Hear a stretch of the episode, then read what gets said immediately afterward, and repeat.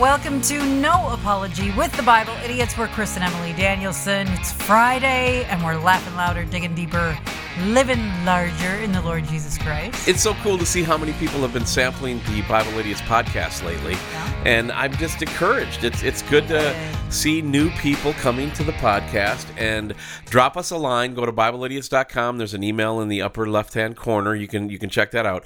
Just to give you an overview of what we do here, since so many people are new, is that Monday and Friday we do the Chris and Emily show style. Monday is usually like a news to amuse or a storytelling.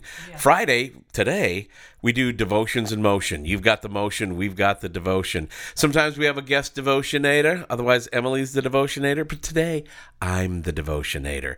Wednesdays is our long form teaching. It's usually one of my sermons. This past week, a couple days ago, we had Jay Johnson on as our guest uh, speaker for the long form teaching. And so that's what my devotion is based on is that 2 weeks from Wednesday or a week from this coming up Wednesday, we will have a message which I'm going to deliver on Sunday at my church. Okay?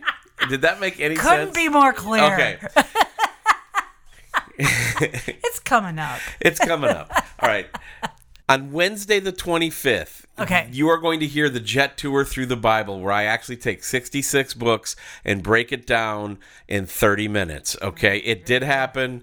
Uh, Emily said, You said it was good. I did. I yeah. still have not air checked it. I don't know. I lived it. It felt okay. Yeah. That's all I can tell you. But that's scheduled to be aired on the 25th of August. Much more concise. Thank you very On much. On the 1st of August, on that long form teaching, on that Wednesday, we are going to target to air the message I am going to deliver this Sunday. Okay. So, guess what has to happen? You better write a message. I have to write a message. so cracking. what I started doing is I started looking into First Peter chapter 1. And in First Peter chapter 1 it talks about the living hope. Mm. And you know, we we have a, a group of folks that just need to be encouraged, not only in hope and in faith and in love and in truth, but also in like what is a covenant partner? What is Yeah. what is what does it mean to keep covenant? what does it mean to belong to the church? Exactly. Yeah. Some of those basic things need to be reviewed with a handful of people and, and encouraged as well because of just some circumstances that we've been going through in Kansas, which, to be honest with you, uh, didn't come as a big shock to, to Emily and I, but here we are There's nonetheless. seasons everywhere you go. Every church you attend, there are seasons. So I started. You got to stay with me now because this has a point coming up in the end. All right. I started down First Peter chapter one, and I'm like, all right, this is going to be the message. All right. All right. And then my idiocracy was actually used by God for the message that I'm going to deliver on Sunday. Okay. Is that your testimony? Yes. My idiocracy. It- well, you be the judge. used by I God. will I think- ask you five, ten minutes from Yeah. now if my idiocracy did not impact. I think this. that's probably everybody's testimony. But anyhow. All right. Before my idiocracy, let's go to 1 Peter chapter 1 Yes. for our does it it says. Bless, verse 3 Blessed be the God and Father of our Lord Jesus Christ. Because of his great mercy, he has given us this really cool thing. You know what it says? New birth into a living hope through the resurrection of Jesus Christ from the dead and into an inheritance that is, are you ready? Yes. Imperishable, undefiled, unfading, kept in heaven for you. Hmm. Because of all of this, because of all of what I just said, that's why we make covenant with each other. That's why we get into a church body. That's why we have love. That's why we stand on the truth. That's why we try to find that balance. Verse 5 says, You are being guarded by God's power through faith for salvation that is ready to be revealed in the last time.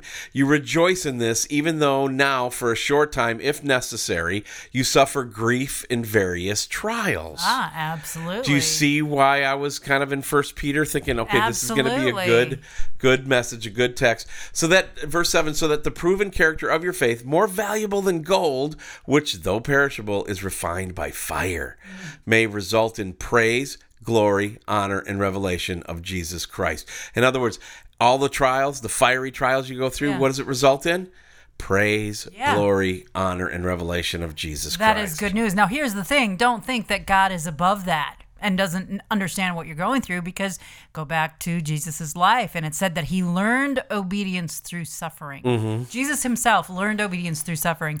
And earned himself the moniker of the man of sorrows. Mm-hmm. I mean, so so know that God has been through the road that he's now asking you to walk down and he's willing to walk down that road for you So and now, with you. now here's where my idiocracy comes in. We've been swimming in it, Chris. I, have made a page and a half of handwritten notes off of what I just read to you, and Uh-huh. now the next day shows up, and I'm going to actually start structuring the outline of the sermon. Is it going to be two points? Is it going to be three points? You know, the whole idea here. So, Am I going to write it in blue crayon or what red crayon? what does a good pastor do? What does a good um, sermon writer do? They go always to the Word of God first Yeah, and foremost. So I grab my Bible and I open it up to Peter chapter one, and I started reading. And I started reading and comparing it to my notes, and I'm like, well, this is different, but yet there's it's rich. And so I, I go to verse three and I read, His divine power has given us everything required for life and godliness through the knowledge of Him who called us by His glory and goodness. Verse four, by these He has given us very great and precious promises, so that through them you may share in the divine nature, escaping the corruption that is in the world because of evil desire.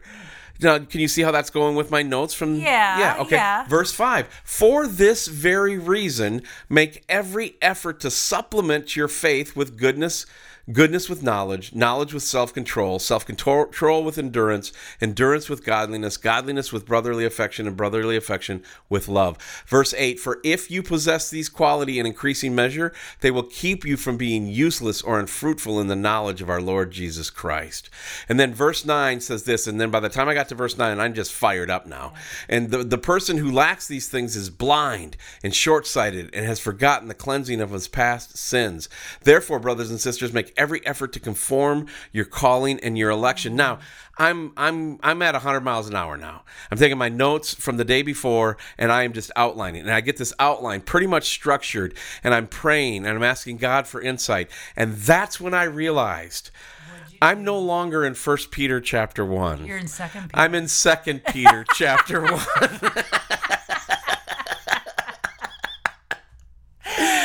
so, okay. So my oh. message on Sunday is going to be from Second Peter chapter 1 with influence Okay. from First Peter chapter oh, one. Oh, all right. Very but good. but the whole the whole the message is sermon, gonna- the sermon formerly known as Yes, First The- the- Peter the, fir- chapter one. the sermon now is called "These Things" because all throughout there, it's he's saying these things. If you have these Yeah. things, if you have these things, verse twelve says, "Therefore, I will always remind you about these things, even though you know them and are established in the truth you now have.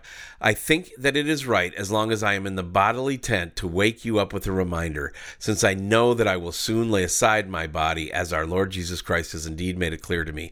So he knows he's going to die. He knows And in verse 15, he says, And I will also make every effort so that you are able to recall these things at any time after my departure. And that's all I want, first and foremost, with my best friend and bride, Emily. Secondly, with any of my kids and grandkids. Thirdly, with any of my close friends and family, extended family. And then lastly, with anybody like you, an audience member listening right now, or my congregation.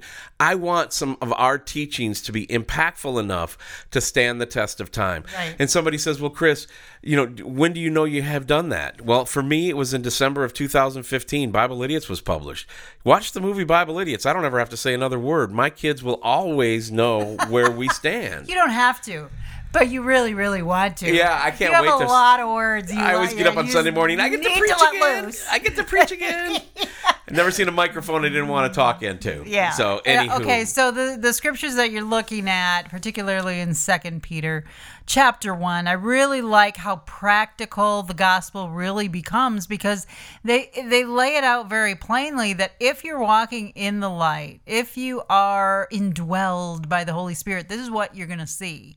These are the fruits. Sometimes people refer to it as the fruit of the spirit, but then there, there's other descriptions beyond that, and you some of them they talked about in, Yep. in Second Peter chapter one. Um, and if you don't have these things, then you really have to examine yourself and see uh, where you are and measure yourself not by other Christians. no, definitely not. But Examine by yourself. What God's word says, because it's it's I when I start reading it, I start reading what these the saints of the Bible, what they went through, what they said, how full their words were. It just gets all too serious again and mm-hmm. all too deep again and and it makes me want to dive deep into the seriousness the righteousness that is found in Christ Jesus Well, there are so many different things that go on in ministry. And one of the reasons why we need to constantly persevere and push forward and have our blinders on to the world, and that includes even a lot of Christians around us. Instead, focus on Jesus, yeah. abide in Jesus. Revelation 3:19 says, "For as many as I love, this is red letters, Jesus talking, Revelation 3:19. For as many as I love, I rebuke and discipline. So be zealous and repent." And then verse 20 says, "See, I stand at the door and knock. If anyone hears my voice and opens the door, I will come in and eat with him and he with me." If you're eating and supping with Jesus, the tears of the world don't really bother you as much. You know, you get falsely accused, you're able to let it slide. If you find out that something is incredibly good and you get a lot of praise for doing work and you're seeing the fruit of the kingdom, you don't get overly joyful because you know that Jesus is the one who created the fruit. Exactly. So there's no low that you have to go to and there's no high that you get to go to. It's just this glide of joy in serving Jesus that if we can just stay in that glide, we can make an impact today and every day for Jesus, even if it's just in our inner circle. Absolutely. And I got to say for myself too, it really lightens that burden of just calling people out of the darkness of this world because the darkness is getting oh so dark.